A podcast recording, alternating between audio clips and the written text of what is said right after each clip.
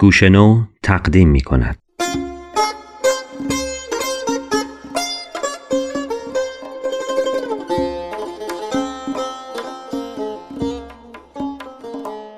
توقی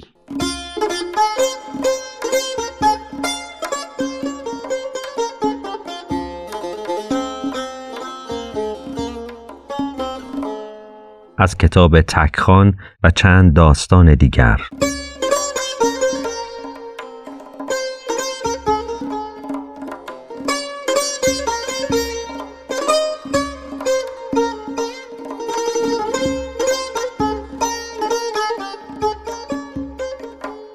قلم علی خزایی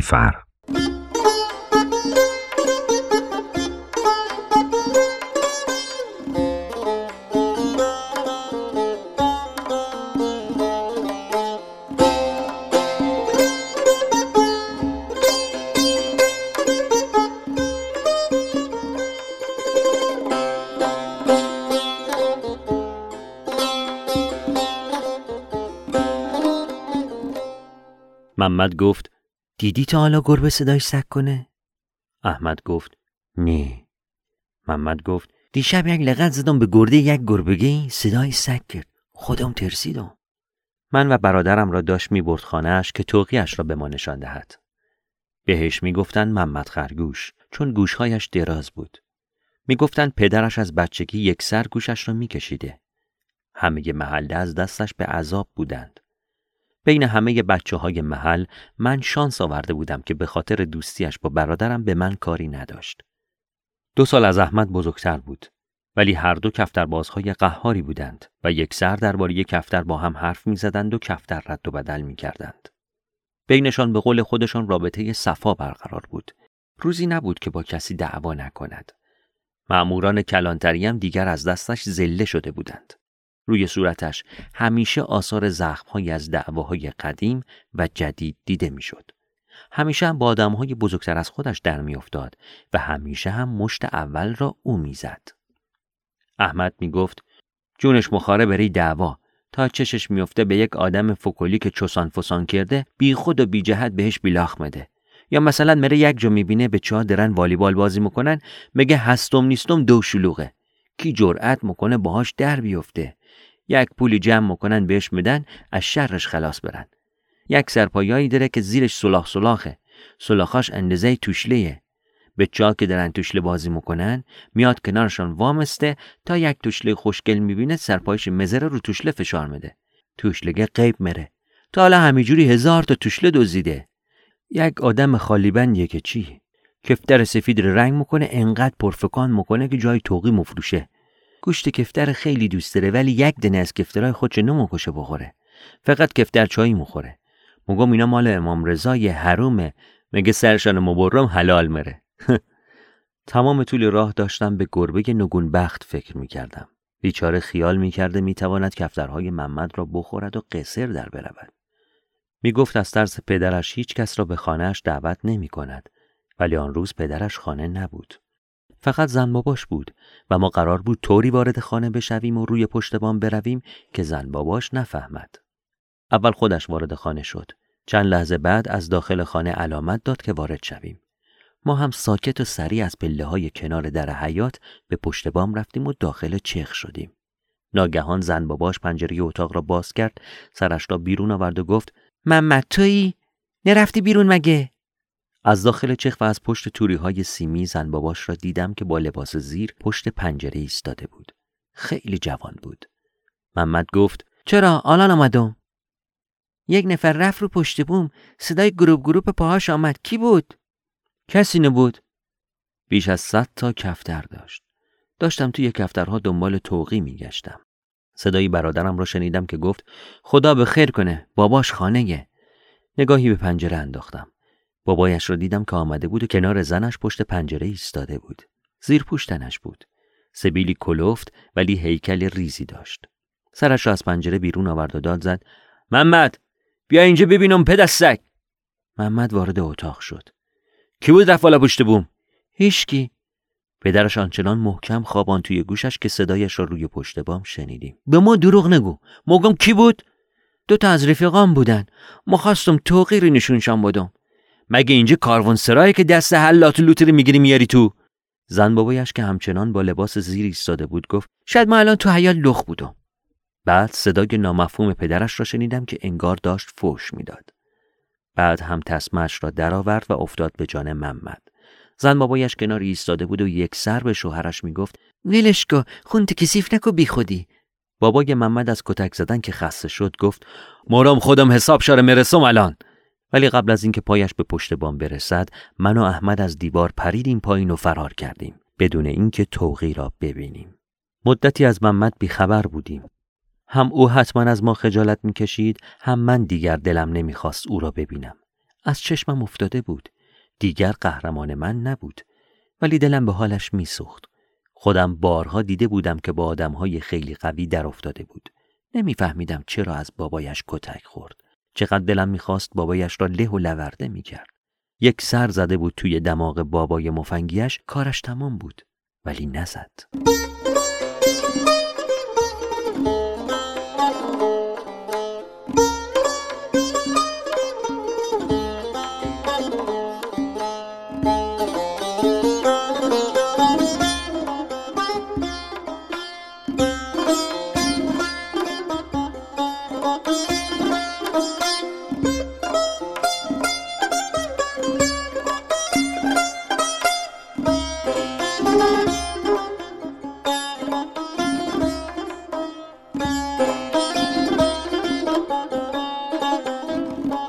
یک ماه بعد شنیدیم که محمد دارد در محل گروبندی می کند.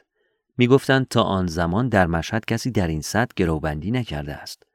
محمد مدعی شده بود که اگر توقیش را از قوچان یعنی 120 کیلومتر دورتر رها کند توقی به پشت بامش برمیگردد.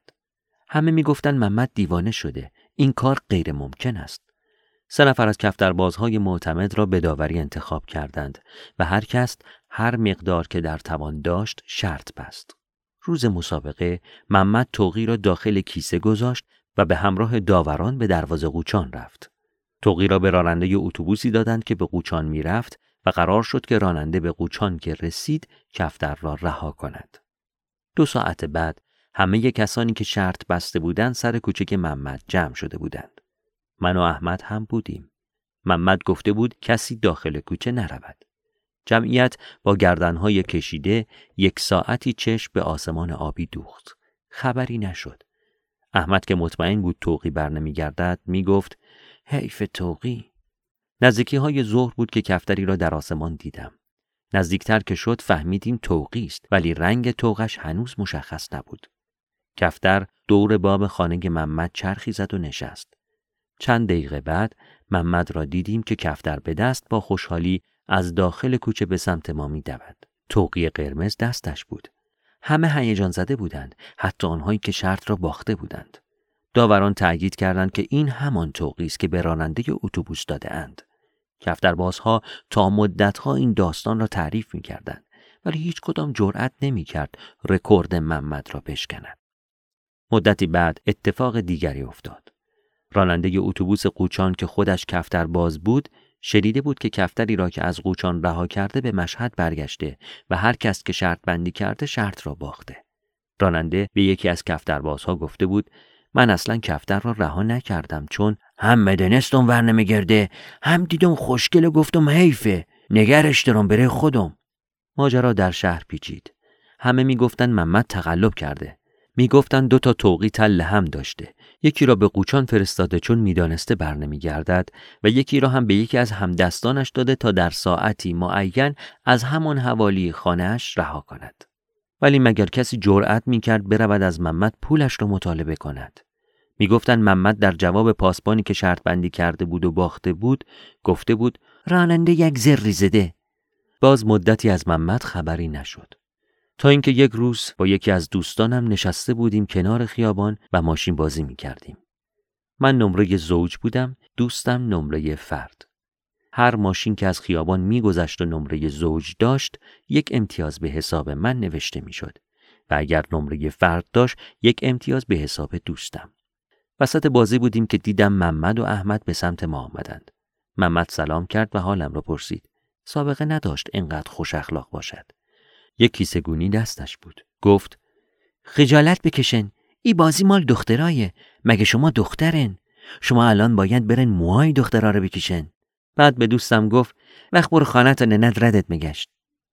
پس از اینکه دوستم رفت کنارم نشست و گفت تو کیسه مدنی چی داره جل جل می‌کنه؟ کفتره؟ کفتر که هست ولی نه هر کفتری خودت وردا ببینش. دست کردم داخل کیسه و کفتر را درآوردم. باورم نمی‌شد. توقی بود. همان کفتر دلبندش. احمد گفت محمد مخی کفتر بده به تو ازش جوجه کشی کنی. به ما؟ ها. محمد گفت فقط به یک شرط. چه شرطی؟ شرطش که یک کار کوچیک برام بکنی. من هم بدون فکر گفتم مکنم بعد دو نفری آمدند. دو طرف من نشستند. احمد گفت کارش کوچیکه ولی دهنت نباید درس کنه. نمو کنه. بعد محمد از توی پیراهنش یک کاغذ در آورد و گفت این نامه رو باید بدی به یک نفر. به کی؟ به بهناز. احمد گفت بعد همینجا بشینی از خانه که آمد بیرون بره چیزی بخره بهش بدی. اگه نیامد چی؟ میه. روزی دو سه بار میه بیرون. اگه تنها بود بهش بده. اگه پرسید مال کیه چی بگم؟ محمد گفت بگو مال محمده. احمد گفت نه چیزی نگو شاید قبول نکنه. بگو خود تا نامه را با خانن توش نوشته. قبول کردم. توقی را گرفتم و همانجا نشستم و منتظر شدم. باورم نمی‌شد به قول احمد مفت کلزی صاحب یک کفتر توقی شده باشم. ولی اگر بهناز قبول نکرد چی؟ بهناز توی محل زبان زد بود. مادرم هر وقت با برادرانم صحبت از عروس و خواستگاری می‌شد بهناز را مثال می‌زد. می‌گفت عروس نباید مثل بهناز بشه. احمد می‌گفت مگه بهناز چه بی داره دختر بی خوشگلی. مادرم می‌گفت دختر خوشگل بشه خوشگلیش برای مردمه. دختر باید نجیب و با کمالات بشه نه مثل بهناز که یکسر مشنگه و هره تره مکنه با خودم فکر کردم بهناز اگر بفهمد نام مال محمد است قبول نمی کند. برای همین احمد گفت نگو مال کیه. ولی قبول بکند یا نکند به من چه؟ من که دستمزدم را گرفتم. ولی محمد که سه چهار کلاس بیشتر سواد ندارد. چطور نامه نوشته؟ حتما احمد کمکش کرده. در این فکرها بودم که دیدم بهناز از خانه خارج شد. تنها بود. مادرم می‌گفت روزی سه چهار بار به بهانه خرید از خانه می‌زند بیرون. از جایم بلند شدم و به طرف بهناز رفتم و سلام کردم و گفتم بی زحمت این نامه رو بگیرن. سری نامه را گرفت و داخل جیبش گذاشت و گفت واسه منه؟ جای مادرم خالی بود که بگوید دختر قرتی رو نگاه کن ببین چطوری تهرونی مشکنه آن موقع تازه مد شده بود که دخترهای دبیرستانی مو را کنار بگذارند و من بگویند و با آهنگ تهرانی صحبت کنند. سرم را به نشانه تأیید تکان دادم. گفت برادرت نوشته؟ با خانن توش نوشته. اون چیه تو کیسه؟ ای ای کفتره. خدافز سب کن. برگشتم. بله. فردا همین موقع بیا جوابشو بگیر. باشه خداحافظ. جوابش را بگیرم. فکر می‌کردم کار من با دادن نامه تمام می شود ولی دلم روشن بود. مطمئن بودم بهناز بفهمد نامه مال محمد است جواب نمی دهد و ماجرا تمام می شود کفتر را به احمد دادم گذاشت داخل چخش. قرار شد فعلا به مامان چیزی نگوییم.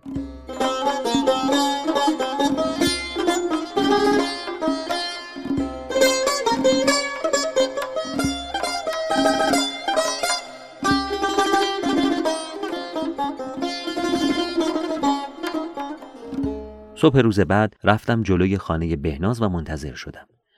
احمد و محمد هم جلوی خانه ما منتظر من نشسته بودند. بهناز با زنبیل خرید از خانه درآمد و مرا دید و لبخندی زد و حالم را پرسید و نگاهی به چپ و راست کرد و نامه ای به من داد. به سرعت به طرف خانه دویدم و نامه را به احمد دادم. احمد اول خودش نامه را سریع خواند و بعد محکم زد به بازوی محمد و گفت چی گفتم بهت؟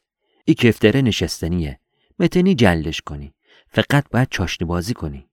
بعد یک مرتبه رویش را کرد به من و با تغییر گفت تو برو خانه بری چی واسدی روز بعد باز محمد جلوی خانه ما بود و احمد به او قوت قلب می‌داد. ای کار مثل کفتر بازیه مایش صبر و حوصله که تو داری. فقط ای دختری که تو انتخاب کردی کفتر حمال نیست. ناز داره. فوری نمیشینه. آن روز هم نامه را بردم و به بهناز دادم و روز بعد جواب گرفتم. حالا دیگر محمد هم میآمد و با فاصله کمی از من میایستاد و موقع عبور بهناز لبخندی می‌زد و لبخندی هم تحویل می‌گرفت. یک شب هم احمد محمد را به خانه ما دعوت کرد. این محمد دیگر را محمد سابق نبود. به سر و صورتش می رسید لباسهایش همیشه تمیز و اتو زده بود. اخلاقش حسابی عوض شده بود. با همه معدب و مهربان بود. حتی با گربه ها می گفت اگر لازم باشد کفتر بازی را هم کنار می گذارد. یک شب دیگر هم که به خانه ما آمد سر از پا نمی شناخت. یک پاکت شیرینی هم با خودش آورده بود. مادرم خیال کرد که خوشحالیش به خاطر بهناز است. گفت محمد آقا امروز کپکت خروس مخانه. احمد گفت دو هفته پیش یکی از بهترین کفتراش باخ کرده بود. امروز پس آمده. برای همین خوشحاله. گفتم یعنی چی باخ کرده بود؟ محمد گفت یعنی از دسته جدا شده بود. رفته بود تو دسته حریف. بعد از رفتنش مادرم گفت صد بار دهنم پر کردم بهش بگم محمد آقا ای بهناز کفتری نیست که رو بوم شما بیشینه. بره تا هرچی بخین ملق مزنه ولی نمیشینه. احمد گفت به موقعش میشینه حالا می‌بینی. مادرم که خبر نداشت احمد نامه ها را می‌خواند و می‌نویسد گفت بهناز به قول خودت از او کفترای چشچقره به این کفترا میگن کفتر کازمین. گفتم کفتر کازمین چه جور کفتریه؟ گفت کفتر کازمین چینش اینجا مخوره تخمش جای دیگه مزره ماجرای محمد و بهناز نزدیک به شش ماه طول کشید ظاهرا در نامه ها محمد بارها از او خواسته بود جایی هم را ببینند ولی بهناز قبول نکرده بود حتی نامه ها را هم دوتا یکی جواب می‌داد. احمد می گفت مثل کفترهای چوقوکی در آسمان مرتب این کول و آن کول می کند و از حدود لانه خارج می شود. گاهی وانمود می کند که محمد را اصلا نمی شناسد یا نمی خواهد و او مجبور می شود همه چیز را از نو شروع کند. گاهی هم که محمد نزدیک است که ببرد باز مهربان می شود. می گفت محمد مفت باز نیست ولی با اینکه مدتها قلبش را توی دستش گرفته و پرپری می کند هنوز نتوانسته بهناز را بنشاند پرش را ببندد و چوری به پایش کند و جلدش کند در این فاصله توقی را با یکی از کفترهای خوب احمد جفت کردیم و دو تا جوجه چشم نارنجی ازشان گرفتیم. احمد از نوشتن نامه خسته شده بود و من هم از بردن آوردن آن. محمد هم دیگر جانش به لب رسیده بود. خیلی بیقراری می کرد. یک بار به احمد گفت خنده هاش دیوه کرده. دوست داشت هر طور شده بهناز را از نزدیک ببیند و با او صحبت کند. این فرصت هیچگاه برایش فراهم نشد تا اینکه یک روز احمد به مادرم گفت که بهناز را با پسری از محله دیگر دیده است. نمی‌دانست چه کار کند. به محمد بگوید یا نگوید. بگو مادر جان بری چی نگی؟ مرد یک بار شیونم یک بار. بعد شیش ماه پیش بهش مو گفتی. خودش نمو کشکه. اصلا نمیخه بهش بگی. ببرش خودش با چشای خودش ببینه ای دختره چجور آدمیه. خدا مدنی دختره چند تا پسر دیگر به نم گذاشته. احمد هم همین کار را کرد. با محمد رفتن سر قرار و دیدن بهناز با پسری دارد بستنی می‌خورد. بهناز هم محمد را دیده بود ولی به رو نیاورده بود. بعد از آن تا مدتی از محمد خبری نداشتیم. احمد می گفت تا دو ماه از خانه بیرون نیامده و شبها داخل چخ بین کفترها میخوابد. مادرم گفت همین کفترها باعث نجاتش شدن. اول که از دست بابای ظالمش بعدم از دست ای دختری که فلون فلون شده. مادرم یک بار نان قلفتی درست کرد و داد احمد برای محمد ببرد. یک بار هم به نهار دعوتش کردیم. احمد سفره را روی پشت بام انداخت و کنار کفترها سه نفری نهار خوردیم. جوجه کفترها بزرگ شده بودند. احمد گفت دیگر نیازی به توقی نیست. توقی را در قفس گذاشتیم و به محمد برگرداندیم. خیلی ساکت و آرام بود. گفت که برای سربازی نامنویسی کرده و به زودی به سربازی می رود و شاید مجبور باشد کفترهایش را به احمد بسپارد. بعد از رفتن محمد مادرم گفت همون بهتر که بهناز ویلش کرد. این دختره به قول تو کفتر پشتیداری نبود که بخواد یک ام تو چخ بمونه. کفتر در رو بود. از او کفترایی بود که هوا تاریکم که بشه دوست داره بالا بمونه. اما قبل از اینکه محمد به سربازی برود یک روز بهناز را در خیابان دیدم. رویم را برگرداندم. با همان لبخند همیشگی به طرفم آمد و با همان صدای گرم و لحجه شبه تهرانیش گفت سلام علی جون با من قهری؟ گفتم نه تو کبوتر نامه بر منی. چیزی نگفتم. یه نامه دارم برای محمد می‌بری؟ نه نامه رو بخونه خوشحال میشه. بدن ببرم رفت داخل خانه و چند دقیقه بعد با نامه برگشت. ذوق زده شده بودم. رفتم خانه که محمد در زدم. زن بابایش در را باز کرد.